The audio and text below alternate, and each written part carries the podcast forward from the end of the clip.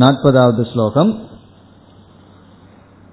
ततास्तिमितगम्भीरम्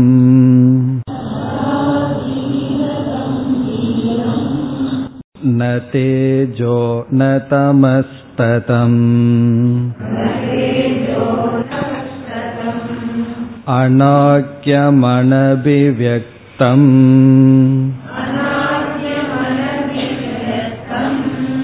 सत् सत्किञ्चितवशिष्यते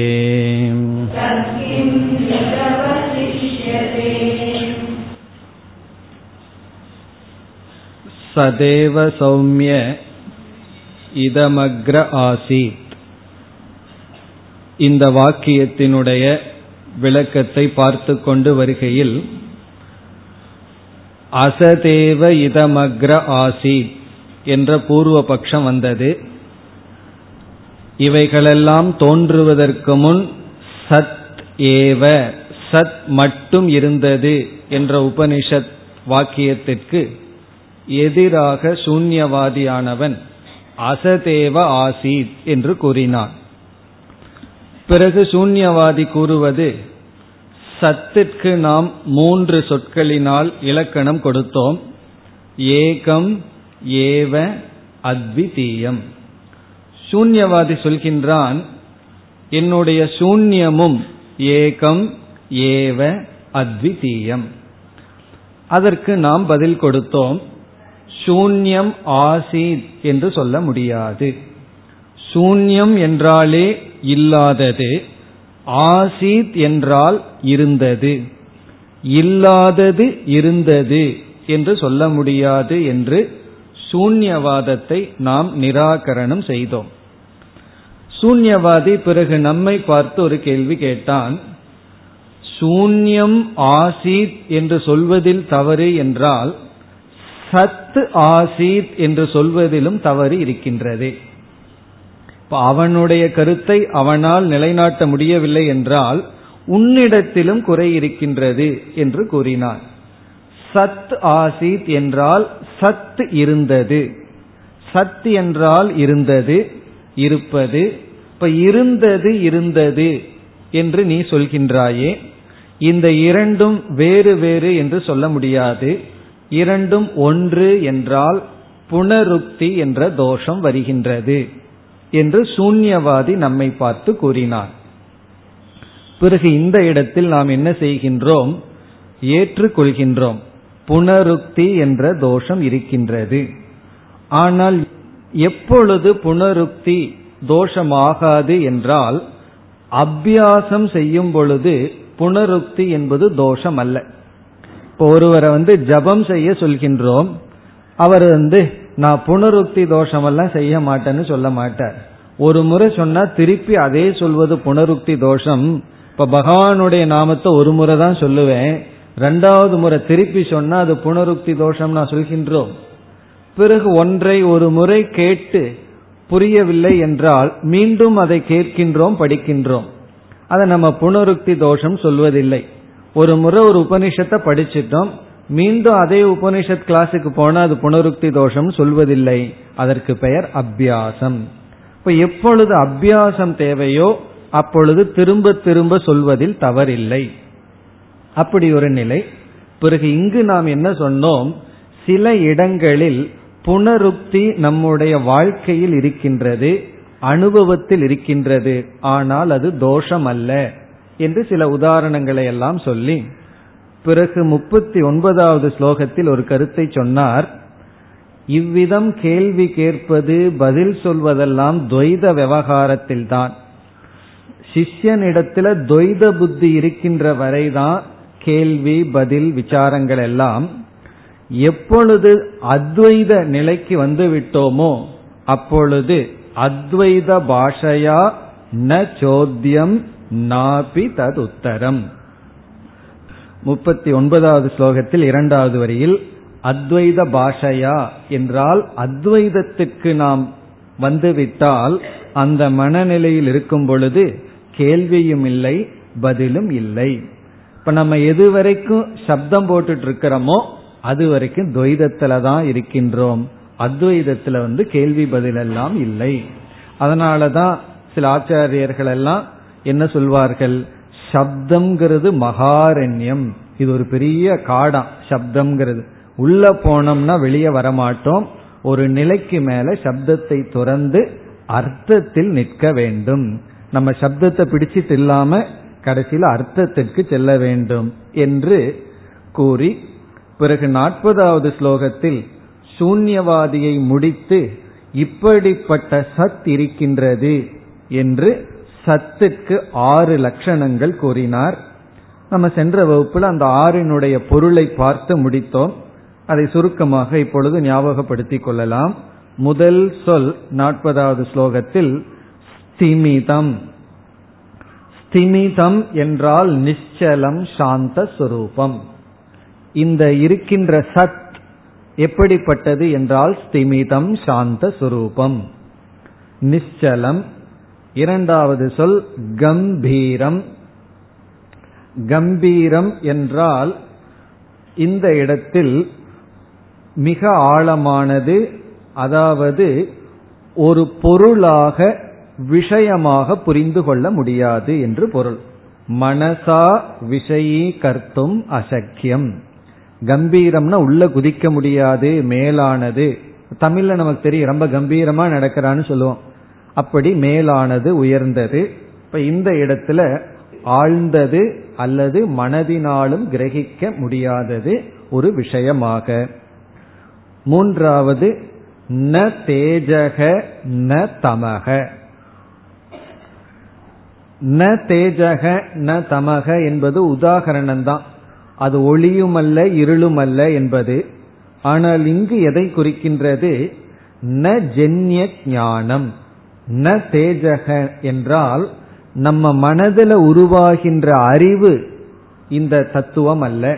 காரணம் என்னவென்றால் இந்த அறிவு சென்று விடுகின்றது. அப்படி ஜென்ய ஞானம் அல்ல. ந தேஜக. பிறகு ந தமக என்றால் ந அஜானம் அறியாமையும் அல்ல. இது உருவாகின்ற ஞானத்திற்கும் அழிகின்ற ஞானத்திற்கும் அஜானத்திற்கும் அப்பாற்பட்டது. ந தேஜக ந தமக சேர்ந்து பார்க்க வேண்டும். நான்காவது ததம். ததம் என்றால் வியாப்தம் வியாபிக்கின்றது. இந்த சத் என்ற தத்துவம் அனைத்தையும் வியாபிக்கின்றது. இனி இரண்டாவது வரியில் ஐந்தாவது விளக்கம். அனாக்கியம் அனாக்கியம் என்பது நாமமற்றது. அநாம. அனாக்கியம் என்றால் நாமமற்றது. ஆக்கியா என்றால் சொல் அல்லது சப்தம். அனாக்கியம் என்றால் சப்தமற்றது. அனபிவியக்தம் என்றால் ரூபமற்றது. அபிவியக்தம்னா வெளித்தோற்றத்துக்கு வந்தது. அனபிவியக்தம் அல்லது அவ்வியக்தம் என்றால் உருவமற்றது வெளித்தோற்றத்திற்கு வராதது. இந்திரிய அகோச்சரம். இந்த கடைசி இரண்டும் ஐந்து ஆறு இந்த இரண்டும் நாம ரூபத்தை கடந்தது. இந்த உலகமே நாம ரூபமாகத்தான் இருக்கின்றது. அனைத்தையும் நாம ரூபத்திற்குள் ஒடுக்கி விடலாம். இது நாம ரூபத்திற்கு அப்பாற்பட்டது. இதெல்லாம் எதுனா சத் கிஞ்சித் அவசிஷ்யதே. கிஞ்சித் என்பது இப்படி விளக்க முடியாத இப்படிப்பட்ட ஒரு சத் அவசிஷ்யதே. அது மட்டும் எஞ்சி இருக்கின்றது. என்று யோக வாசிஷ்டத்தில் இருக்கின்ற ஒரு ஸ்லோகத்தை இங்கு பஞ்சதசி ஆசிரியர் குறிப்பிட்டு இப்படிப்பட்ட சத் எஞ்சி இருக்கின்றது சூன்யம் அல்ல என்று இந்த நாற்பதாவது ஸ்லோகத்துடன் சதேவ சௌமிய இதமக்ர ஆசீத் என்ற உபனிஷத் வாக்கியத்திற்கு விளக்கத்தை ஆரம்பித்தவர் சூன்யவாதத்தை நிராகரித்து முடிவுரை செய்கின்றார். இனி அடுத்ததாக நியாயவாதி வருகின்றான். மீண்டும் வேறொரு மதத்தை எடுத்துக்கொண்டு நிராகரணம் செய்ய போகின்றார். அத்துடன் இந்த வாக்கிய விசாரம் முடிவடையும். அதற்கு பிறகு மாயா என்ற தத்துவத்தை எடுத்துக்கொள்ளப் போகின்றார். ஆகவே இனி நமக்கு அடுத்து வருகின்ற விசாரம் நியாய மதம் அல்லது தர்க்க மதம் இதுவரைக்கும் சூன்யவாதியை நீக்கினார். இனி தர்க்கவாதி அவனுடைய கருத்தை சொல்ல போகின்றான். அது தவறு. நாம் கூறுகின்ற இந்த அத்வைத தத்துவம் தான் சரி என்று மீண்டும் நிலைநாட்டப் போகின்றார். ஆகவே மீண்டும் நமக்கு மனன பகுதி வருகின்றது. தார்க்கிகர்களுடைய கருத்தும் அது எப்படி தவறு என்ற கருத்தும் வரும் அதற்கு பிறகு இந்த வாக்கியத்தினுடைய விசாரம் முடிவடையும் பிறகு தனியாக மாயா தத்துவத்தை எடுத்துக்கொண்டு மீண்டும் பஞ்சபூதத்தினுடைய விவேகத்தை செய்வார் இனி நாம் நாற்பத்தி ஓராவது ஸ்லோகத்திற்கு செல்லலாம் ननु भूम्यातिकं मा भूत्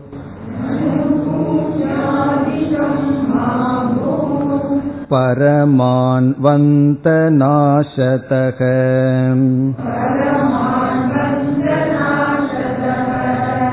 कथं ते वियतो सत्त्वम्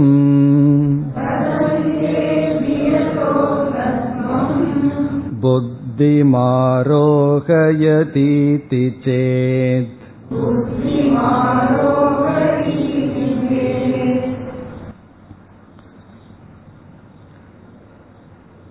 நியாயவாதி அல்லது தர்க்கவாதி. தர்க்கத்தை பின்பற்றுபவர்களுடைய தத்துவம். இவர்களுக்கு பேரு தார்க்கிகர்கள்னு பேரு. ஆனா சாதாரண ஒரு குழந்தைக்கு தெரியக்கின்ற தர்க்கத்தை விட தவறான முடிவுக்கு வந்துள்ளார்கள். ஆனா பேரு தான் தர்க்கவாதிகள்னு பேர். ஆனா அங்கு ஒரு தர்க்கமும் இருக்காது. ஆகவே அவர்களுடைய தர்க்கத்திலேயே அவர்களுடைய தர்க்கம் தவறு என்று நாம் சொல்லலாம். இந்த ஸ்லோகம் முழுவதுமே அவர்களுடைய கேள்வி. ஆகவே இதை வந்து பூர்வபக்ஷ ஸ்லோகம் என்று சொல்வது. பூர்வபக்ஷ ஸ்லோகம்னா நமக்கு எதிராக வாதாடுபவர்களுடைய கேள்வி இந்த முழு ஸ்லோகம். இனி அடுத்ததுல தான் நம்முடைய பதிலே வர போகின்றது. இப்ப இந்த ஸ்லோகத்தை பார்ப்பதற்கு முன் அவர்கள் என்ன சொல்ல விரும்புகிறார்கள்? என்ன சொல்ல வருகிறார்கள் என்று பார்க்கலாம். இவர்களுக்கு எத்தனையோ நித்தியமான வஸ்துக்கள் இருக்கின்றது. அவர்கள் எண்ணி சொல்லுவார்கள்? இவை நித்தியம் அவைகள் நித்தியம் என்று நித்தியமான வஸ்து நம்ம வந்து பிரம்ம என்று ஒன்றை கொள்கின்றோம். ஒன்றுதான் நித்திய வஸ்துன்னு சொல்றோம். மீதி அனைத்தும் அனித்தியம் என்று சொல்கின்றோம்.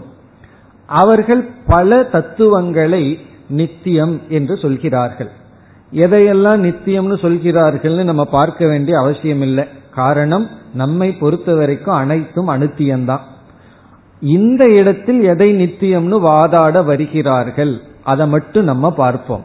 ஆகவே அவர்களுடைய மதம் எப்படி என்னங்கிறது உள்ளே செல்லாமல் இங்கு எதை அவர்கள் சொல்ல விரும்புகிறார்கள் அதை நாம் பார்க்கலாம். இங்கு என்ன சொல்ல விரும்புகிறார்கள்? பஞ்சபூதத்தில் நமக்கு பஞ்சபூதங்கள் தெரியும். இந்த அத்தியாயமே பஞ்சபூதத்தை பற்றிய விவேகம்தான். அதில் நான்கு பூதங்களை அனித்தியமாக எடுத்துக் கொள்கின்றேன் என்று நியாயவாதி நம்மிடம் சொல்கின்றான். ஆகாசத்தை தவிர மற்ற நான்கு பூதங்கள் அனித்தியமாக இருக்கட்டும். பூமி அனித்தியமாக இருக்கட்டும். நீர் நெருப்பு காற்று இவைகளெல்லாம் அனித்தியமாகவே இருக்கட்டும். சரி இருக்கின்றது என்று நான் ஏற்றுக்கொள்கின்றேன். ஆனால் ஆகாசத்தை எப்படி அனித்தியம் என்று சொல்ல முடியும்? ஆகாசம் நித்தியம் என்று இங்கு அவன் அவனுடைய கருத்தை கூறுகின்றான். ஆகாசத்திற்கு அவன் கொடுக்கிற லட்சணமே நித்தியம் சர்வகதம். எல்லா இடத்திலும் வியாபித்திருக்கின்றது விபுகு. விபுகுன எல்லா இடத்திலையும் வியாபிச்சிருக்கான் அதை நம்ம ஏற்றுக்கொள்கின்றோம். பிறகு நித்தியம் என்றால் எப்பொழுதும் இருக்கின்றது என்று சொல்கின்றான். ஆகவே நம்மை பார்த்து கேட்கின்றான் நீ எல்லாமே அசத் அசத்தியம் என்று சொல்கின்றாய். இந்த சத் என்கின்ற பிரம்மத்தை தவிர மீதி அனைத்தையும் அசத் என்று சொல்கின்றாய். உன்னால் எப்படி ஆகாசத்தை அசத் என்று சொல்ல முடியும்? ஆகாசத்தை நீ எப்படி நெகேட் பண்ண முடியும்னு கேள்வி கேட்கின்றான். ஆகாசத்தை உன்னால எப்படி நீக்க முடியும்? அது முடியாது என்று அவன் கூறுகின்றான். அவன் எப்படி சொல்றான் நம்ம பார்த்து உன்னுடைய புத்திக்கு ஆகாசத்தையும் நீக்குவதற்கு எப்படி தைரியம் வரும்? உன்னுடைய புத்திக்கு எப்படி கிரகிக்க முடியும் உன்னுடைய புத்தியினால்? நீ ஆகாசத்தையும் நெகேட் பண்ணிட்டு உன்னுடைய புத்தியில சந்தோஷமா அமர முடியுமா? அப்படின்னு அவன் கேட்கின்றான். பிறகு நம்ம வந்து பல கோணத்துல பதில் சொல்லலாம். நாமும் அதே போல அவங்கிட்ட ஒரு கேள்வி கேட்கிறோம். அவனும் ஒரு குறும்புத்தனமா ஒரு கேள்வி நம்ம இடத்துல கேட்கின்றான். நாமும் அதற்கு தகுந்த மாதிரி ஒரு பதில் சொல்லி பிறகு நம்முடைய சரியான பதிலுக்கு வருகின்றோம். இப்ப இங்கு அவன் சொல்கின்றான் இந்த பிருத்திவி பூமியானது இருக்கின்றது நீர் நெருப்பு காற்று இவைகளெல்லாம் அணுவினுடைய சேர்க்கையினால் தோன்றிய தத்துவங்கள். இவன் என்ன சொல்கின்றான்? பூமி என்பது இறுதியில் பிருத்திவி அணுவாக மாறி நிற்கும். அதை நித்தியம் என்று சொல்கின்றான். இந்த அணுவா இருக்கிற ஒரு தத்துவம் நித்தியமா இருக்கு. அதே போல நான்கு பூதங்களும் அணுவாக இருக்கின்ற நிலையில நித்தியமா இருக்கு. பிறகு என்ன செய்கின்றது? ஒவ்வொரு அணுக்களும் சேர்ந்து அந்தந்த தத்துவங்களாக நாம் அனுபவிப்பதாக வந்து கொண்டு இருக்கின்றது ஆகவே நாம் அனுபவிக்கின்ற இவைகளெல்லாம் அணுக்களினுடைய சேர்க்கை. அவைகளையெல்லாம் நம்ம அழித்து விட்டால் கடைசியில் பரமாணு என்ற நிலையில் தங்கி இருக்கும். அதை அவன் நித்தியம் என்று சொல்கின்றான். ஆனா அதை பற்றி இங்கு அவன் பேசாததனால் அதை நம்ம அனித்தியம்னு சொல்கின்ற முயற்சியில் நாம் ஈடுபடவில்லை. ஏன்னா அவன் அதை இங்க நித்தியம்னு சொல்லி நிலைநாட்ட நம்மிடம் வரவில்லை.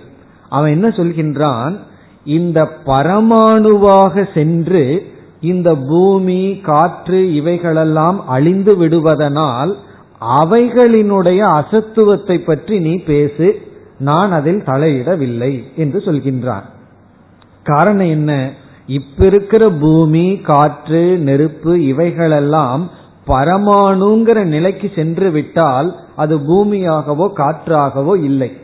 ஆகவே நான் நான்கு பூதங்களினுடைய அனித்தியத்துவத்தை ஏற்றுக்கொள்கின்றேன். ஆனால் இந்த ஆகாசத்தினுடைய அனித்தியத்துவத்தை என்னால் ஏற்றுக்கொள்ள முடியாது என்று மற்ற பூதங்களினுடைய அனித்தியத்துவத்தை நீ பேசினால் நான் வந்து அதை அப்செக்ட் பண்ணல. நான் இப்பொழுது ஏற்றுக்கொள்கின்றேன். உனக்காக நான் விட்டு கொடுக்கறேன்னு வச்சுக்கோமே. மற்ற நாலு பூதங்களை அனித்தியம்னு நீ சொல்லு. அதுக்கு நான் கேள்வி கேட்கல. ஆனா ஆகாசமும் அனித்தியம்னு சொல்லி நீ எப்படி அமர முடியும்? நீ இருக்கிறதே ஆகாசத்துக்குள்ள. எல்லாம் பொய் ஆகாசமும் பொய்ன்னு சொன்னா நீ ஆகாசத்துக்குள்ளேயும் இருக்கக்கூடாது. உன்னுடைய புத்தி ஆகாசத்தையும் நீக்கி எப்படி புரிந்து கொள்ள முடியும்? என்பது அவனுடைய கேள்வி. இப்ப மற்ற நான்கு பூதங்கள் எல்லாம் பரமாணுங்கிற நிலைக்கு செல்லும் பொழுது அது அனித்தியமாகி விடுகின்றது. பரமாணு நித்தியமா இருந்தாலும் மற்ற பூதங்கள் நிலையற்றதாகி விடும் ஆனா இந்த ஆகாசத்துக்கு பரமாணுவெல்லாம் இல்லை அது என்றும் நித்தியமாக இருக்கின்றது. அதை எப்படி நீ அசத் என்று சொல்ல முடியும்? உன்னுடைய புத்தி எப்படி புரிந்து கொள்ளும்? இதுதான் அவனுடைய கேள்வி. இந்த கேள்விதான் இந்த ஸ்லோகத்தில் இருக்கின்றது. இனி நம்ம வந்து மீண்டும் அவனிடத்தில் ஒரு கேள்வி கேட்பது போல் பதில் சொல்ல போகின்றோம். அந்த பதில் அடுத்த ஸ்லோகத்தில் வரும். இப்பொழுது நாம் இந்த இந்த ஸ்லோகத்திற்கு வரலாம். முதல் சொல் நனு. நனு என்ற சொல் எதை குறிக்கின்றது என்றால் பூர்வ பக்ஷி கேள்வி கேட்கின்றான் என்பதை குறிப்பதுதான் நனு என்ற சொல். இதெல்லாம் விளக்கங்கள் பாஷ்யங்கள்ல வருகின்ற சொற்கள். அதை படிச்சவங்களுக்கு நன்கு தெரியும். ஒரு சந்தேகம் வருதுன்னா நனு என்று ஆரம்பிப்பார்கள். பூர்வ பட்சி பேச ஆரம்பிக்கிறான் அர்த்தம்.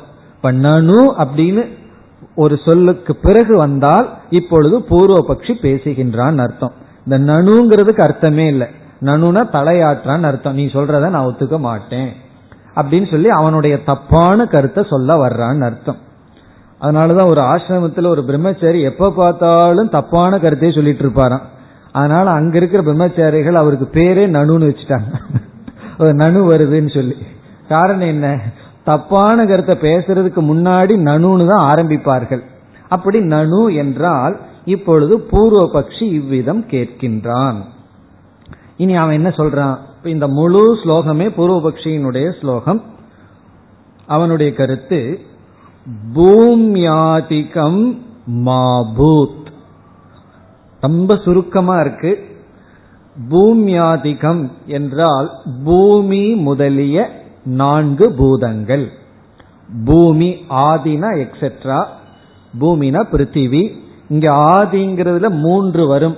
மூன்று என்னென்ன பூமிக்கு அப்புறம் நீர் பிறகு நெருப்பு பிறகு காற்று. ஆதி ஆதிங்கிறது இந்த மூன்று. அப்ப பூமியோட நான்கு பூமியாதிக்கம். பூமி முதலிய நான்கு பூதங்கள் மாபூத். மாபூத் என்றால் அசத்தாக இருக்கட்டும். அது வந்து சத்தியமாக இல்லாட்டி பரவாயில்லை. மாபூத்னா அது இருக்க வேண்டாம் அப்படின்னு அர்த்தம்.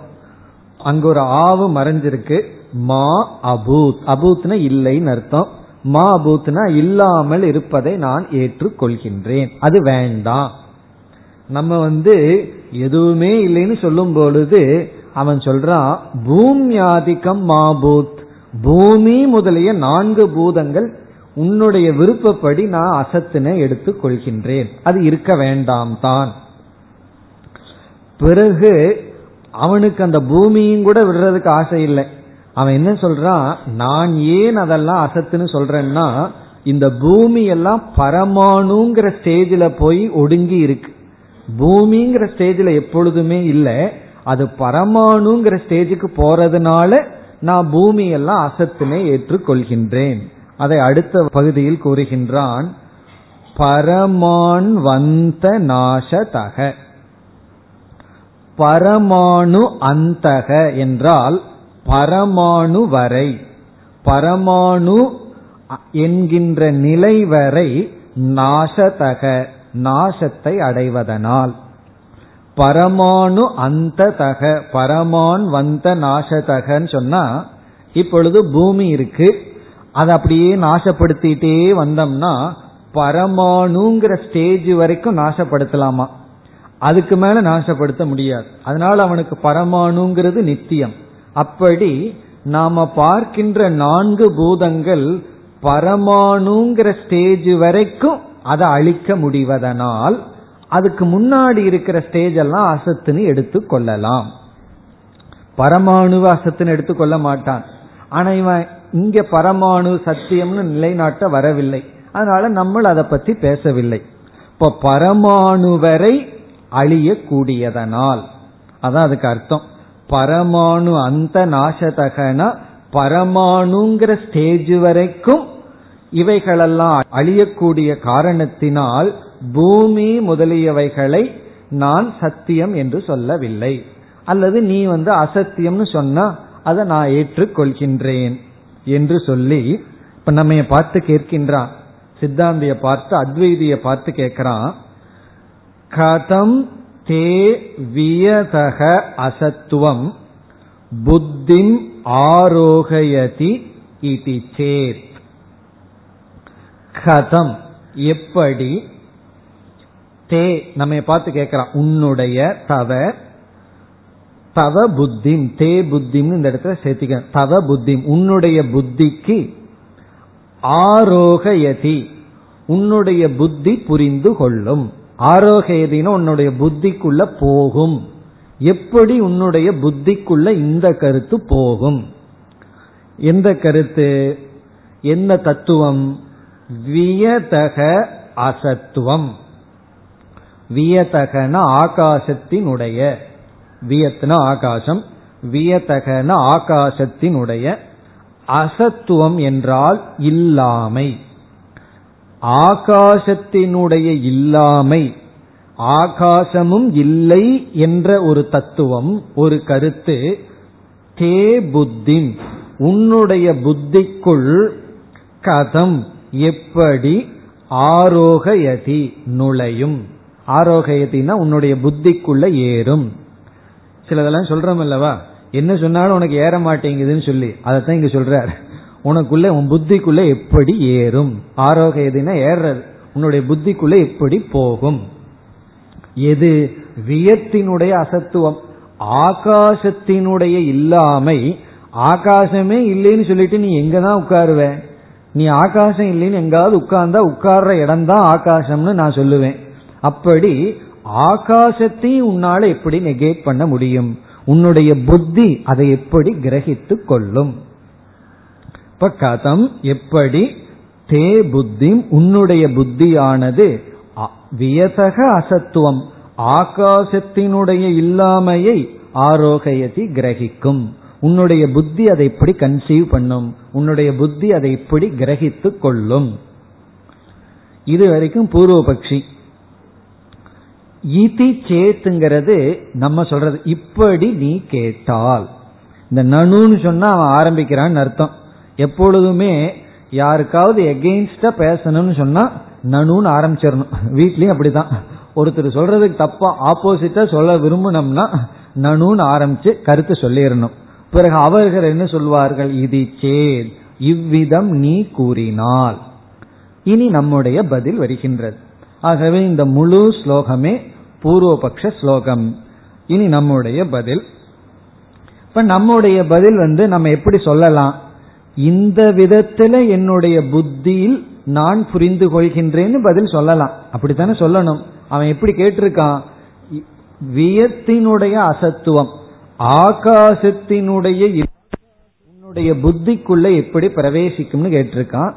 நம்ம அவனுக்கு நேரடியா பதில் சொல்றதா இருந்தா ஆகாசத்தின் இல்லாமை இந்த விதத்துல என்னுடைய புத்திக்குள்ள போகும்னு சொல்லணும். நம்ம அதுக்கு என்ன பண்றோம்?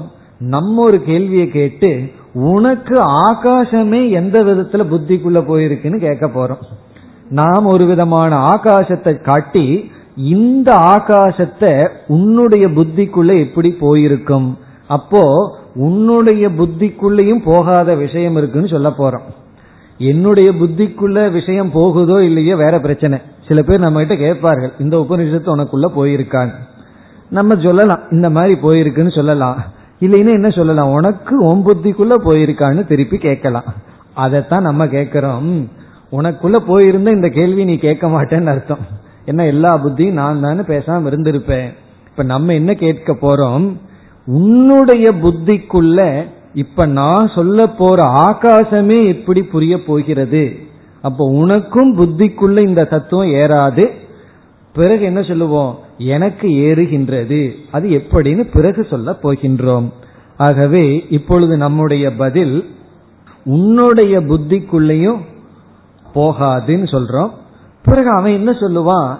நம்ம ஒரு விதமான ஆகாசத்தை காட்டி இப்படிப்பட்ட ஆகாச தத்துவம் உன்னுடைய புத்திக்குள்ள போக முடியாதுன்னு சொல்றான் அதுக்கு அவன் என்ன பதில் சொல்றான்? இல்லையே அப்படிப்பட்ட ஆகாசத்தை நான் புரிஞ்சிட்டனே. என்னுடைய புத்திக்குள்ள போயிருக்கேன்னு சொல்கின்றான். அப்ப நாம பதில் சொல்றோம் இப்படிப்பட்ட ஆகாசம் உன்னுடைய புத்திக்குள்ள போயிருக்குன்னா இப்படிப்பட்ட பிரம்மன் என்னுடைய புத்திக்குள்ள போயிருக்குன்னு சொல்ல போகின்றோம். அப்படி இப்படிப்பட்ட ஆகாசத்தை உன்னால புரிஞ்சுக்க முடியும்னா அதாவது புரிஞ்சு கொள்ள முடியாத ஆகாசத்தை அவன் புரிஞ்சிருக்கிறான். அப்ப நம்ம சொல்றோம் புரிஞ்சு கொள்ள முடியாத பிரம்மத்தை நாங்க புரிந்துள்ளோம். இந்த விதத்துல பதில் சொல்லி பிறகு நாம் தெளிவாக இங்கு வித்யாரண்யர் விளக்கப் போகின்றார் இனி நாற்பத்தி இரண்டாவது ஸ்லோகத்தில் விளக்கம் வருகின்றது அத்தியந்தம் நிர்ஜகத்வியோம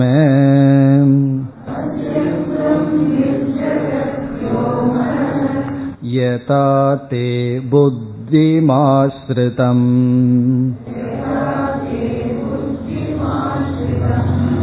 तथैव सन्निराकाशम्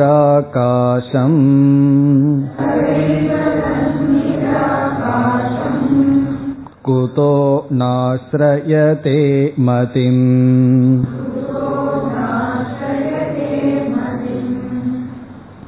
பதில் ஆகாசம் என்ற ஒரு தத்துவத்தை எடுத்துக்கொண்டால் அதில் ஆகாசம் என்பது எந்த பிரமாணத்தினால் அறியப்படுகிறது என்பது ஒரு கேள்வி. நம்ம சில விளக்கங்களை எல்லாம் பார்த்துட்டு ஸ்லோகத்துக்குள்ள போகலாம் அப்பொழுதுதான் நமக்கு புரியும். கொஞ்சம் ஆகாசத்தை பத்தி விசாரம். ஆகாசமெல்லாம் எனக்கு புரியலையே தெரியலையேன்னு சொல்ல முடியாது. நம்ம எதை பார்த்துட்டு இருக்கிறோமோ வெட்ட வெளியோ அதுதான் ஆகாசம். இந்த ஆகாசம் எந்த பிரமாணத்தினால் அறியப்படுகிறது என்றால் இதுவரைக்கும் சிந்திக்காதது. நம்ம நினைச்சிட்டு இருக்கோம் ஸ்பேஸ்ல அவ்வளவு சுலபமா போயிட்டு வந்துட்டு இருக்கோம் ஆனா அதை சிந்திச்சதே இல்லை. ஸ்பேஸ எந்த இந்திரியத்துல தெரிஞ்சுக்கிறோம்? கண்ணுல தெரிஞ்சிருக்கிறோம் சொல்ல முடியாது. கண்ணு வந்து எதை காட்டும்? ஒரு ரூபத்தை தான் காட்டும் வர்ணத்தை காட்டும் உருவத்தை காட்டும். காது சப்தத்தை தான் காட்டும். அப்படி ஒவ்வொரு இந்திரியங்களும் ஒவ்வொன்றை தான் காட்டும். இருந்தாலும் நமக்கு ஆகாசத்தை பற்றி அறிவு இருக்கு. ஸ்பேஸ்ங்கிற ஞானம் இருக்கு. ஆனா ஐந்து இந்திரியங்களும் ஆகாசத்தை காட்டாது. கண்ணு வந்து வெற்றிடத்தை காட்டாது.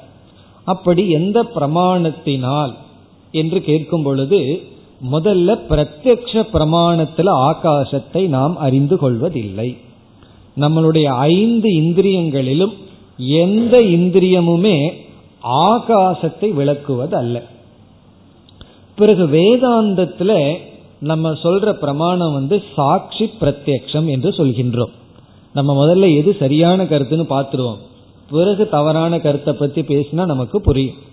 சாட்சி பிரத்யக்ஷம்னு சொன்னா இப்ப நம்ம மனசுல ஒரு எண்ணம் வருகின்றது. ராக விருத்தி துவேஷ விருத்தி குரோத விருத்தி வருது. அதை எதனால் அறிகின்றோம்னு கேள்வி கேட்டா என்ன பதில் சொல்வோம்? இப்ப வந்து நமக்கு முன்னாடி புஸ்தகம் இருக்குங்கிறத எது காட்டுகிறதுனா எந்த எதை இந்திரியமா சொல்றோம்? கண்ணுங்கிறத இந்திரியமா சொல்றோம். சப்தத்தை நான் அறிகின்றேன்னா காதுங்கிறத இந்திரியமா சொல்றோம். இப்படி ஒவ்வொரு ஞானத்துக்கும் ஒரு இந்திரியம் கருவியாக இருக்கு. நம்ம கண்ணை மூடி அமர்ந்திருக்கின்றோம். நம்மளுடைய ஸ்மிருதியில யாரோ ஒருவர் ஞாபகத்துக்கு வர்றார். உடனே நமக்கு என்ன வருது? கோபம் வருது. அல்லது அன்பு வருது கருணை வருகின்றது ஏதோ ஒரு பாவனை வருகின்றது. அது எந்த பிரமாணத்தினால் அறிகிறீர்கள்னு சொன்னா அதுக்கு எந்த பிரமாணத்தை சொல்ல முடியும்? அதைத்தான் சாட்சி பிரத்யக்ஷம்னு சொல்றோம். சாட்சி சைத்தன்யம் நம்முடைய அந்த கரண விற்த்திகளை விளக்குகின்றது. இப்ப அந்த கரணத்தில் இருக்கிற விற்த்திகளை வந்து சாட்சி விளக்குகின்றது. அப்படி நம்ம என்ன சொல்றோம்? ஆகாசத்தை பற்றிய ஞானம் இருக்கு அது சாட்சி சைத்தன்யத்தினால் விளக்கப்படுகிறது என்று நம்ம பதில் சொல்கின்றோம். இது வந்து நம்ம வேதாந்தத்துல ஆகாசத்தை எதனால் அறிகின்றோம் என்பதற்கு பதில். இனி நம்ம வந்தோம்னா பொதுவா ஆகாசத்தை நம்ம புரிந்து கொள்ள வேண்டும் என்றால் இரண்டு பதார்த்தங்கள் இருந்தால் அப்பொழுதுதான் ஆகாசத்தையே புரிந்து கொள்ள முடியும்.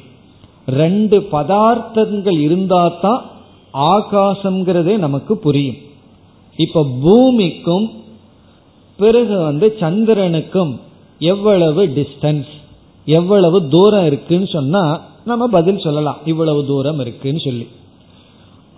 ஏன் என்றால் ரெண்டு பதார்த்தத்தை சொல்லும் பொழுதுதான் டிஸ்டன்ஸ் டிஸ்டன்ஸ் என்ன?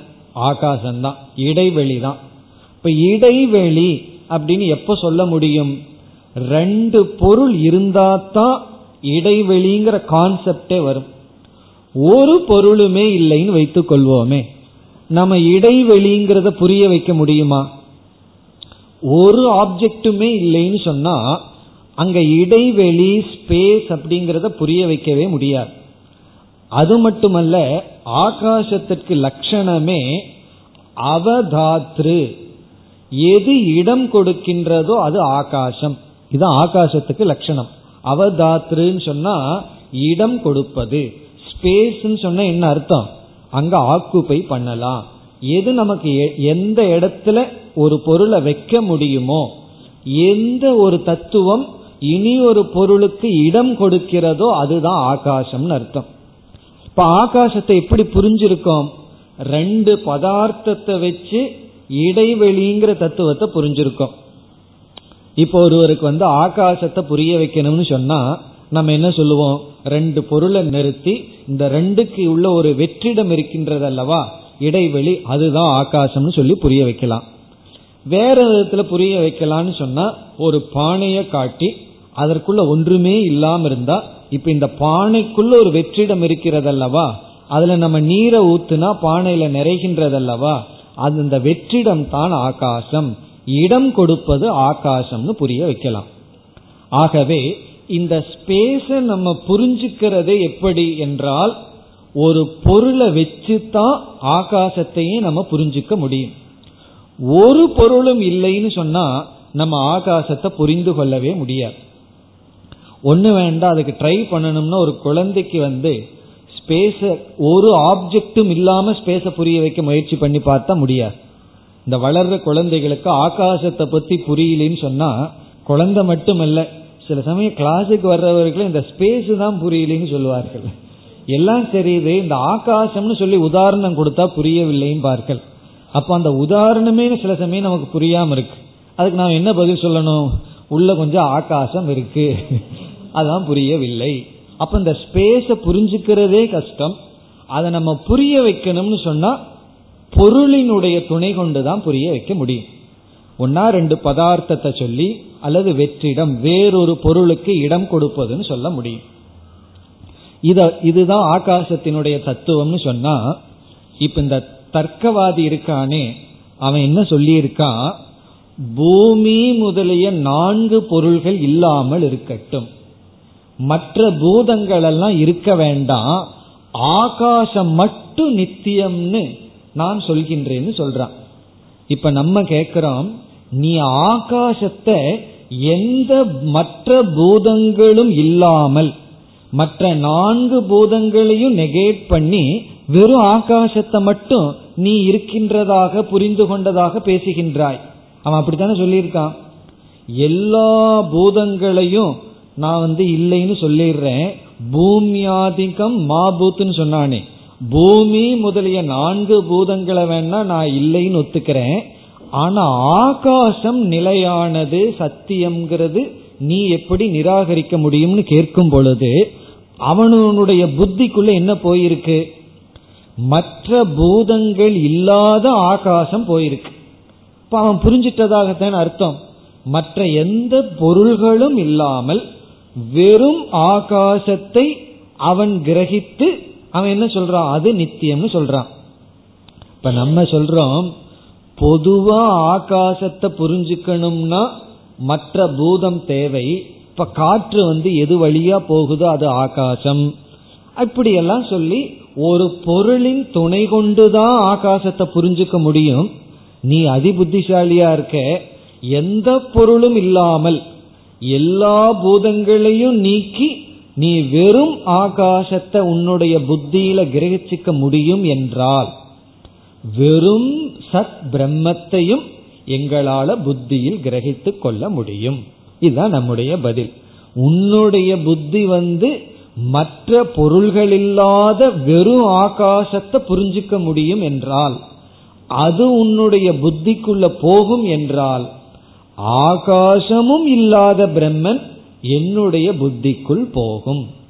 அவன் கேட்டான் ஆகாசம் இல்லாதது உன்னுடைய புத்திக்குள் எப்படி போகும்னா மற்ற பொருள்கள் இல்லாத ஆகாசம் உன்னுடைய புத்திக்குள் எப்படி போச்சோ உன்னுடைய புத்தியில் எப்படி புரிந்து கொள்ளப்பட்டதோ அதே போல ஆகாசமும் இல்லாத ஒரு தத்துவம் பிரம்ம தத்துவம் என்னுடைய புத்திக்குள் போயிருக்கின்றது. இப்ப அவன் வந்து ஆகாசத்து வரைக்கும் வந்தான். நம்ம என்ன சொல்றோம்? நீ எல்லாத்தையும் துறந்து ஆகாசத்தை புரிஞ்சுக்கிற அளவுக்கு நீ புத்திய சூக்மமா வச்சிருக்க. நாங்க என்ன பண்ணிட்டோம்? அதுக்கு மேல புத்தியை கொஞ்சம் சூக்மப்படுத்தி தூய்மைப்படுத்திட்டோம். அதனால இந்த ஆகாசமும் சென்று விட்டது. ஆகாசமும் இல்லாத பிரம்மத்தை நாங்கள் புரிந்துள்ளோம். இதுதான் நம்முடைய பதில். இப்ப அவன் கேட்ட கேள்வியினுடைய பதில் அடிப்படையிலேயே பதில் சொல்றோம். அவன் என்ன கேட்டா உன்னுடைய புத்திக்குள்ள இப்படி ஆகாசம் இல்லாத ஒரு தத்துவம் போகும்னா பூதங்கள் இல்லாத தத்துவம் ஆகா பூதங்கள் இல்லாத ஆகாசம் உன்னுடைய புத்திக்குள் எப்படி போச்சோ அப்படி ஆகாசம் இல்லாத பிரம்மன் என்னுடைய புத்திக்குள் போகின்றது. இப்படி நம்ம இங்க பதில் சொல்றோம். அதுக்கு அவன் ஒரு அப்ஜெக்ஷன் சொல்லலாம். அது என்ன அப்ஜெக்ஷன் அதுக்கு என்ன விளக்கம்ங்கிறது அடுத்த ஸ்லோகத்தில் வருகிறது. இப்ப இந்த பதிலுக்கு நாம் செல்லலாம். நாற்பத்தி இரண்டாவது ஸ்லோகத்தில் நம்முடைய பதில். இப்ப நம்முடைய பதில் என்ன? இப்ப முதல் வரியில அத்தியந்தம் நிர்ஜகத் வியோம. அத்தியந்தம் என்றால் முழுமையான நிர்ஜகத். நிர்ஜகத்னா ஜெகத்தே இல்லாத அதாவது நான்கு பூதங்களும் இல்லாதன்னு அர்த்தம். நிர்ஜகத் என்றால் மற்ற நான்கு பூதங்களும் முழுமையாக இல்லாத வியோம.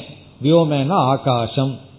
நான்கு பூதங்களையும் நீ நீக்கியதற்கு பிறகு ஆகாசம் என்ற தத்துவமானது அத்தியந்தம் நிர்ஜகத்னா இங்க வந்து வேற எந்த பூதமும் கிடையாது. காற்று கிடையாது பூமி கிடையாது நெருப்பு கிடையாது நீர் கிடையாது.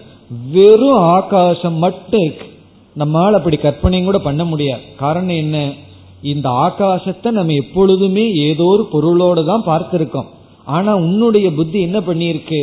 நான்கு பூதங்களையும் நீக்கி அத்தியந்தம் வியோம வெறும் ஆகாசத்தை மட்டும் யதா. எப்படி?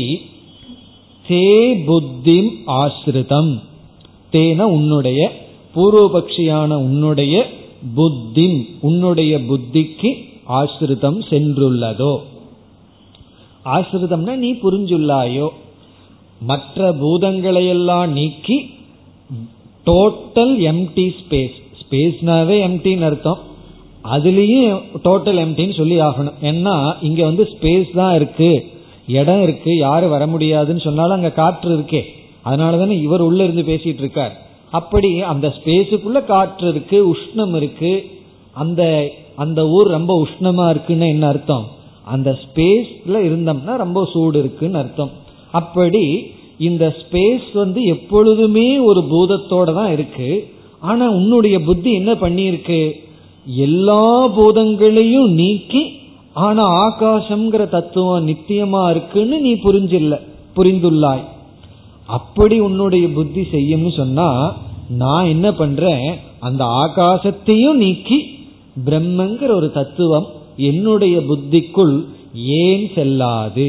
அப்படின்னு அவங்கிட்ட கேட்கிறோம் அது இரண்டாவது வரியில் ததைவ அது போல எப்படி உன்னுடைய புத்திக்குள்ள ஆகாசம் போயிருக்கோ அது போல அவன் புத்திக்குள்ள வெறும் ஆகாசம் இருக்கிறதுனாலதான் பிரம்மம் புரியல. வெறும் வெற்றிடம் மட்டும் இருக்கிறதுனால பிரம்மம் புரியாம இருக்கு. ஆனா இப்படிப்பட்ட வெற்றிடம்னா மற்ற பூதங்கள் இல்லாம டோட்டல் வெற்றிடம் முழுமையான வெற்றிடம் உனக்குள்ள எப்படி இருக்கோ உன்னுடைய புத்தி எப்படி புரிஞ்சிருக்கோ ததைவ சது நிராகாசம். அதை திருப்பி போடணும். நிராகாசம் சத். ஆகாசம் இல்லாத சத் என்ற தத்துவம். நிராகாசம்னா ஆகாசத்தையும் நீக்கிய சத் என்ற தத்துவம். இவனும் கொஞ்சம் புத்திசாலி தான் ஏன்னா மற்றதையெல்லாம் நீக்கி ஸ்பேஸ புரிஞ்சிருக்கானே. அதனால இவனும் கொஞ்சம் புத்தியை பயன்படுத்தி இருக்கான் மற்ற பூதங்கள் இல்லாட்டியும் கூட நான் ஸ்பேஸ புரிஞ்சிருக்கேன்னு சொல்றான். ஆனா பொதுவா ஆகாசத்தை புரிஞ்சுக்கிறதுக்கு ஒரு பொருள் தேவைப்படும். அது இல்லாதையும் கூட நான் ஆகாசத்தை புரிஞ்சுக்கிறேன்னு சொன்னா அதே போல ஆகாசமும் இல்லாமல் நிராகாசம் சது குதக. ஏன்? ந ஆசிரயதே மதிம். புத்திக்குள் செல்லாது. ஏன்? எக்காரணத்தினால செல்லாது? என்றால் செல்லும் சென்றிருக்கின்றது. நீ எப்படி வந்து ஆகாசமும் இல்லாத பிரம்மம் புத்திக்குள் செல்லாது என்று சொல்ல முடியும். ஒரு ஆக்ஷேபணம் பண்ற மாதிரி நம்ம ஒரு பதில் சொல்றோம். ஏன் போகாது? ஆகாசமும் இல்லாத பிரம்மன் சத் ஏன் புத்திக்குள் செல்லாது? அப்படின்னு என்ன அர்த்தம்? என்னுடைய புத்திக்குள்ள போயிருக்குன்னு அர்த்தம். உன்னுடைய புத்திக்குள்ள பொருள் இல்லாத ஆகாசம் செல்கிறது என்றால் என்னுடைய புத்திக்குள் ஆகாசம் இல்லாத பிரம்மன் சென்றுள்ளது. செல்லாது என்று எப்படி சொல்ல முடியும்? என்று அவனுடைய பாணியிலே நாம பதில் சொல்றோம். இதை ஏன் எடுத்துட்டாருன்னு சொன்னா இந்த ஸ்பேஸ் அண்ட் டைமை நெகேட் பண்றது கடைசி. அது பெரிய விஷயம். எல்லாத்தையும் நீக்கிடலாம். இந்த கால தத்துவத்தையும் ஆகாசத்தையும் நீக்கிறது கடைசியானது கடினமானது. அதை இங்கு நீக்குகின்றார். இந்த ஸ்பேஸும் கூட இல்லாத பிரம்ம தத்துவம். அது எப்படின்னு யோசிச்சு பார்த்தா ஏதோ பயமா இருக்கிற மாதிரி இருக்கும். ஆகாசமும் இல்லைன்னா அது எப்படித்தான் இருக்கும் என்றால் அது சொல்ல போறார் எப்படி இருக்கோ அப்படி இருக்கு அப்படின்னு சொல்ல போறார். அதுதான் நான். அது நான் எப்படி இருக்கிறனோ அதுதான் பிரம்மன். அதுதான் ஆத்ம தத்துவம். என்ன நம்ம வந்து ஆகாசமும் பிரம்மன் இடத்திலிருந்து வந்ததுன்னு சொல்றோம். அப்படி இந்த ஆகாசத்தையும் நீக்கிய சத் என்ற தத்துவத்தை என்னால் புரிந்து கொள்ள முடியும். தர்க்கவாதியான நீ நிர்ஜெகத் நிர்ஜெகத் வியோமத்தை எப்படி புரிந்துள்ளாயோ அப்படி நிர்வியோம பிரம்மத்தை நான் புரிந்துள்ளேன் இப்படி நம்ம பதில் சொல்றோம் உடனே வந்து அவன் சில கேள்வி எல்லாம் கேட்கலாம் அந்த கேள்வி எல்லாம் என்ன அதற்கு நம்ம பதில் என்ன இனி அடுத்த ஸ்லோகத்திற்கு செல்லலாம் நாற்பத்தி மூன்று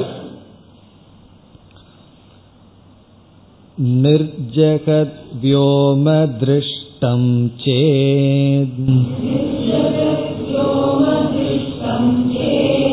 प्रकाशतमसि विना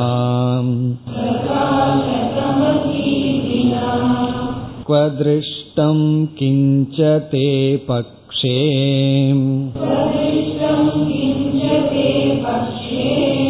न प्रत्यक्षं वियत् खलु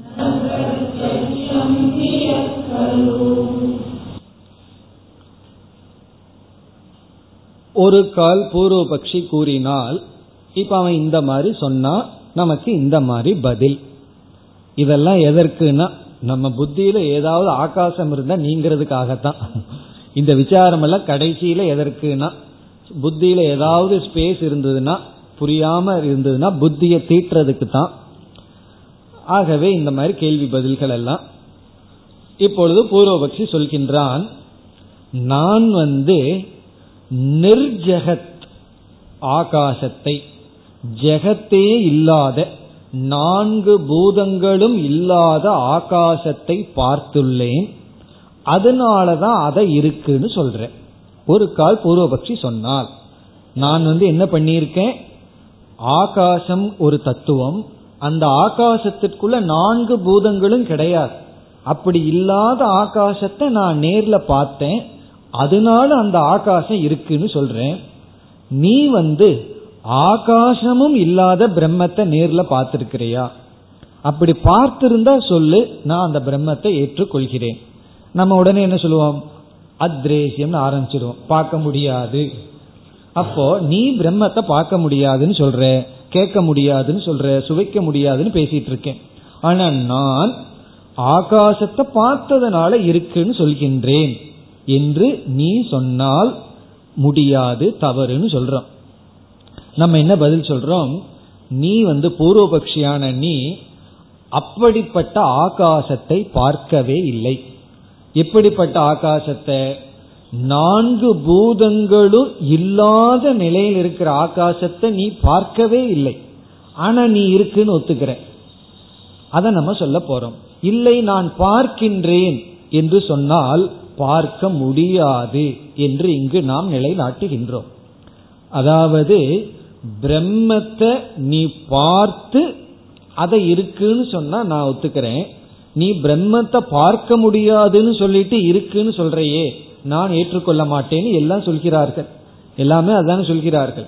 சில சமயம் நமக்கே அந்த சந்தேகம் வந்துடும் பல வருஷம் வேதாந்தம் படித்தோம் நான் இத்தனை வருஷம் பார்க்கல பிரம்மம் இருக்கு இருக்குன்னு வேற நம்பிட்டு இருக்கோம் இந்த நம்பிக்கை எங்க கொண்டு போய் நம்மை விடுமோன்னு திடீர்னு ஒரு பயம் வந்துடும் ஏன்னா பிரம்மத்தை பார்க்கலையே. சரி உபனிஷத்துக்குள்ள போனா பார்க்க முடியாதுன்னு வேற சொல்லுது. இது வரைக்கும் பார்க்கல இனிமேலும் பார்க்க முடியாது.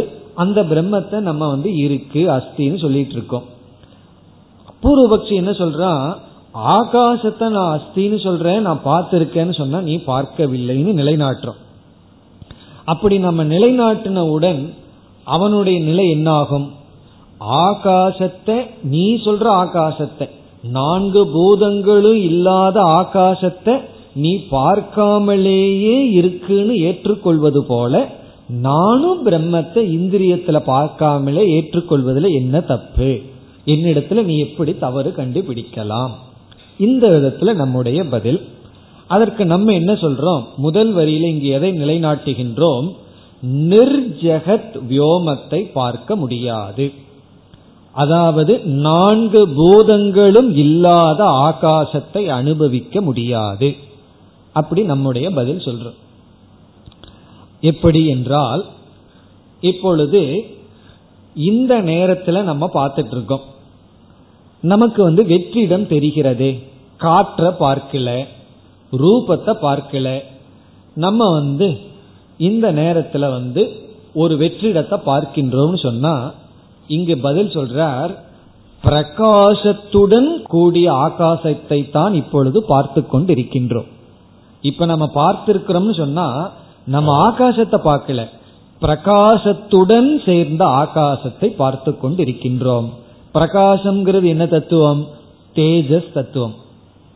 சரி இரவுல நான் பார்க்கிறேனே ஆகாசத்தை அப்படின்னா தமசுடன் கூடிய ஆகாசத்தை தான் பார்க்கிறோம். தமஸ்னு என்ன? இருளுடன் கூடிய ஆகாசத்தை தான் பார்க்கிறோம். இந்த தர்க்கவாதி சும்மா இருந்தானா தமஸ்ங்கிறது ஒரு திரவியம்னு சொல்லி வச்சுட்டான். தமஸ்ங்கிறது ஒரு திரவியம் பொருள் தான் வேற சொல்லி வச்சுட்டான். நமக்கு சௌரியமா போச்சு. அப்படி இருள நீ பார்க்கிற ஆகாசம் வந்து தமசுடன் கூடிய ஆகாசம் இருளுடன் கூடிய ஆகாசத்தை பார்க்கிற. பகல்ல வந்து பிரகாசத்துடன் கூடிய ஆகாசத்தை பார்க்கிற. இந்த ரெண்டுக்கு அப்பாற்பட்ட வேற ஏதாவது டைம்ல நீ ஸ்பேஸ பாக்கிறியான்னு கேட்டா அவன் என்ன சொல்ல முடியும்? நீ எப்ப பார்த்தாலும் ஒன்னா பிரகாசத்துடன் கூடிய ஆகாசத்தை பார்க்கிறையே தவிர அல்லது தமசுடன் கூடிய ஆகாசத்தை பார்க்கிறையே தவிர இந்த பிரகாசமும் தமசும் இல்லாத ஆகாசத்தை உன்னால பார்க்க முடியுமா? அப்படின்னா பார்க்க முடியாது. ஆகவே என்ன சொல்றோம்? ஆகாசத்தை நிர்ஜகத் பிரகாசமும் ஒளியும் இருளும் மற்ற ஆகாசத்தை உன்னால பார்க்க முடியாது. ஆனாலும் நீ என்ன சொல்லிட்டு இருக்க? ஒளி இருள் மற்ற பூதங்களும் இல்லாத ஆகாசம்ங்கிறது ஒண்ணு நித்தியமா இருக்குன்னு சொல்ற. நீ சொல்லும் பொழுது அந்த ஆகாசமும் இல்லாத பிரம்மன் இருக்குன்னு நான் சொல்றதுல என்ன தவறு? இப்ப நீ என்கிட்ட பிரத்யக்ஷ பிரமாணத்தை கேட்காதே. என்ன நீயும் சில இடத்துல பிரத்யக்ஷத்துக்கு விஷயம் வராதத ஞானம்னு ஒத்துக்கிற போது நானும் ஒரு இடத்த பிரத்யக்ஷத்துக்கு விஷயம் வராதத உன்னை இருக்குன்னு சொன்னா உனக்கு என்ன தகுதி இருக்கின்றது என்னிடம் சொல்ல. இந்த நாஸ்திகர்கள் வந்து என்ன சொல்கிறார்கள்? பகவான் கடவுளுங்கிறது இல்லைன்னு சொல்கிறார்கள். காரணம் என்ன? நீ நம்புகின்றாய். நம்புவர்களை பார்த்து சொல்கிறார்கள். கொஞ்சம் சிந்திச்சோம்னா அவர்களும் நம்பிக்கை உடையவர்கள் தான். இல்லைன்னு நம்புகிறார்கள். இவர்கள் இருக்குன்னு நம்புகிறார்கள். ஆகவே ரெண்டு பேருமே நம்பிக்கைவாதிகள் தான். ஆகவே ஒருவர் இனி ஒருவரை தவறுன்னு சொல்லக்கூடாது. ஆஸ்திகர்கள் வந்து நாஸ்திகர்களை தப்புன்னு சொல்லக்கூடாது. ஏன்னா இவர்களும் ஸ்ரத்தையில நம்பிட்டு இருக்கவர்கள் தான் ஞானி வேணா சொல்லலாம். ஆனா அன்பார்ச்சுனேட்லி அவன் சொல்ல மாட்டான். பேசாம இருப்பான். ஞானி வந்து கடவுளை பார்த்தவன் சொல்லலாம். கடவுள் யாருன்னு தெரிஞ்சிட்டவன் என்ன சொல்லலாம்? ஏன்னா அவனுக்கு ஞானம் இருக்கு. நீங்க ரெண்டு பேருமே நம்பிக்கையில் இருப்பவர்கள் சொல்லலாம். ரெண்டு பேருமே நம்பிக்கை இருப்பவர்கள் வந்து நீ நம்புவன் நீ நம்புவன் ஒரே பிளாட்ஃபார்மில் இருக்கிறதுனால ஒருவருக்கொருவர் பூர்வபக்ஷி ஆக முடியாது. அப்படி ஞானி ஞானத்துடன் இருப்பதனால நம்பிக்கைக்கு அப்பாற்பட்ட நிலையில் இருக்கான். நாஸ்திகர்களும் நாஸ்திகர்களும் நம்பிக்கையில் இருப்பவர்கள். அதே போலதான் இங்க இவன் என்ன சொல்றான்? பிரத்யத்துக்கு அப்பாற்பட்ட வியோமத்தை சத்தியம்னு நீ எடுத்துக்கிறேன்னு சொன்னா நானும் பிரத்யக்ஷத்துக்கு அப்பாற்பட்ட பிரம்மத்தை இருக்குன்னு சொல்றதுல என்ன தவறு? இந்த அடிப்படையில இப்ப முதல் வரியில எதை நிலைநாட்டுறோம்? ஆகாசம் என்பது பிரகாசம் தமஸ் இல்லாமல் கிரகிக்கப்பட முடியாது. ஆகாசத்தை எப்பொழுது நீ கிரகிச்சாலும் பிரகாசத்துடன் அல்லது இருளுடன் தான் கிரகித்துள்ளாய். அது மட்டுமல்ல காற்றில்லாத ஆகாசத்தையும் நம்ம பார்க்க முடியாது. பார்க்கணும்னா காற்றில்லாத மண்டபத்துக்கு போகணும். அங்கு ஏதோ கொஞ்சமாவது காத்து இருக்கும். அங்க போனா திரும்பி வர மாட்டோம். அப்படியே அங்க அப்படி ஒரு இடம் இருக்குன்னு சொன்னாலும் கூட நம்ம ஒரு வெற்றிடத்தை உருவாக்கினாலும் கூட அங்க ஒன்னா லைட் இருக்கும் அல்லது டார்க்னஸ் இருக்கும். இருளோ ஒளியோ இருக்கும். அதுடன் தான் நம்ம பார்க்க முடியும் என்று முதல் வரியில சொல்கின்றோம்.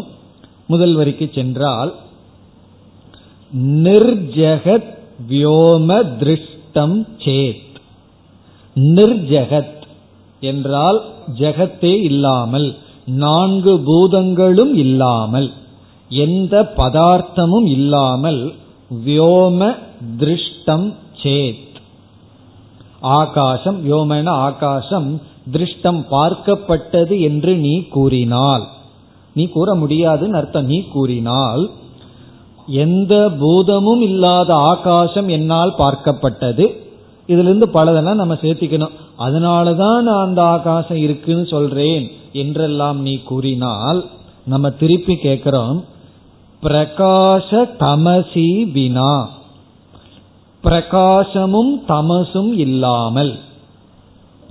பிரகாசம் என்றால் லைட்டு தமகன டார்க்னஸ் வினான இல்லாமல். பிரகாசமும் ஒளியும் இருளும் இல்லாமல் நம்ம கேட்கிறோம் குவ திருஷ்டம். இரண்டாவது வரியில குவ திருஷ்டம் எங்கு பார்த்துள்ளாய்? இருளும் ஒளியும் இல்லாத ஆகாசத்தை நீ எங்கு பார்த்துள்ளாய்? அதை எனக்கு காட்டு. அதை காட்டுறதுக்கே இவனுக்கு லைட் வேணும். அதை நீ காட்டு. இருளும் ஒளியும் இல்லாத ஆகாசத்தை நீ எனக்கு காட்டு. அதை நம்ம பார்த்ததற்கு பிறகு வேணா முடிவு செய்யலாம்? அப்படின்னா செய்ய முடியாது. அப்ப நம்ம இதுல இருந்து எதை நிலைநாட்டியிருக்கோம்? ரொம்ப சுருக்கமா இருக்கிற மாதிரி இருக்கு. இதுல இருந்து பல கருத்துக்கள் நம்ம சேர்த்திக்கணும். இதுல இருந்து என்னென்ன கருத்தெல்லாம் இருக்குன்னு சொன்னா நீ பிரத்யக்ஷ பிரமாணத்துக்கு வராத விஷயத்த ஒரு பொருளை எடுத்துட்டு சத்தியம் நித்தியம்னு சொல்ற. ஆனா நான் மட்டும் பிரத்யக்ஷத்துக்கு விஷயத்துக்கு வராத பிரம்மத்தை வந்து சத்தியம்னு சொன்னா ஏதோ நீ நம்புகின்றாய் கற்பனை பண்றேன்னு சொல்ற அது எப்படி? முடியாது. இப்ப பிரத்யக்ஷத்துக்கு விஷயத்துக்கு வராத ஒரு ஒரு தத்துவத்தை எடுத்துட்டு நித்தியம்னு நீ சொன்னா நானும் அதைத்தான் செய்கின்றேன். நீ வந்து மற்றதையெல்லாம் நீக்கி ஒன்ன ஒன்றை மட்டும் ஒரு கேவலமான ஆகாசத்தை மட்டும் சத்தியம்னு சொல்றேன். நான் அதுக்கு மேல ஒரு படி போய் அந்த ஆகாசத்தையும் நீக்கி சத் பிரம்மத்தை மட்டும் உண்மை என்று சொல்கின்றேன். இதுதான் நம்முடைய கருத்து.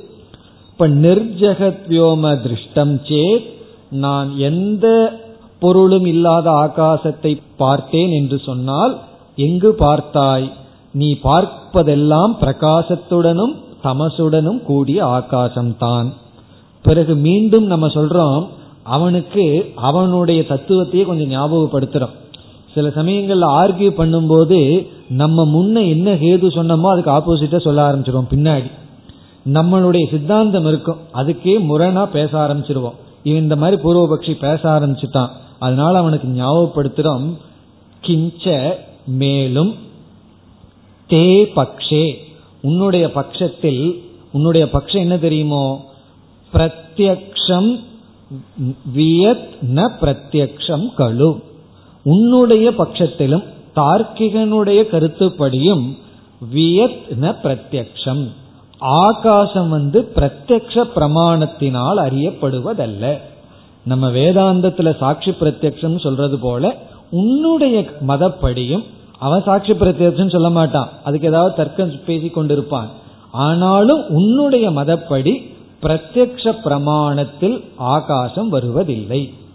இப்ப உன்னுடைய மதப்படி வியத் ந பிரத்யக்ஷம். பிரத்யக்ஷ பிரமாணத்திற்குள் ஆகாசம் வருவதில்லை. கழு அப்படின்னு சொன்னா அது அப்படியே அவனை கிண்டல் பண்ற மாதிரி அப்படி அல்லவா உன்னுடைய மதம்? இப்ப உன்னுடைய மதப்படியே ஆகாசம் என்பது பிரத்யக்ஷ பிரமாணத்திற்குள் வருவதில்லை. இப்ப இனி என்ன செய்ய போகின்றோம்? பிரத்யக்ஷ பிரமாணத்துக்குள்ள ஒன்று வரல. ஆனாலும் ஒன்ன இருக்குன்னு சொன்னா அப்ப எதை வேணாலும் இருக்குன்னு சொல்லலாமே. இப்ப இந்த இடத்துல இந்த அறையில் யானை இருக்கிறது என்று சொல்கின்றேன். கேட்டால் அது நான் சொல்கிறேன் அவ்வளவுதான். ஆதாரம் இல்லை. இவ்விதம் அவ்வவஸ்தா பிரசங்கக என்று இதை சொல்வார்கள். அவ்வவஸ்தா பிரசங்ககன்னு சொன்னா ஒரு வியவஸ்தையும் நமக்கு இருக்காது. நம்ம வாழ்க்கையில எதையுமே நாம் நடத்த முடியாது. வாழ்க்கையே நமக்கு ஒன்றும் வியவஸ்தை இல்லாமல் சென்றுவிடும். அந்த நிலை வந்துவிடும். ஆகவே எதை இருக்கின்றது என்று சொல்கிறோமோ அதற்கு ஒரு பிரமாணத்தை கொடுக்க வேண்டும். அடுத்த வகுப்பில் தொடரலாம். ஓம் போர் நமத போர் நமிதம் போர் போர் நமுதச்சதேம் பூர்ணய பூர்ணமாதாய பூர்ணமேவாவசிஷ்யதேம். ஓம் சாந்தி சாந்தி சாந்தி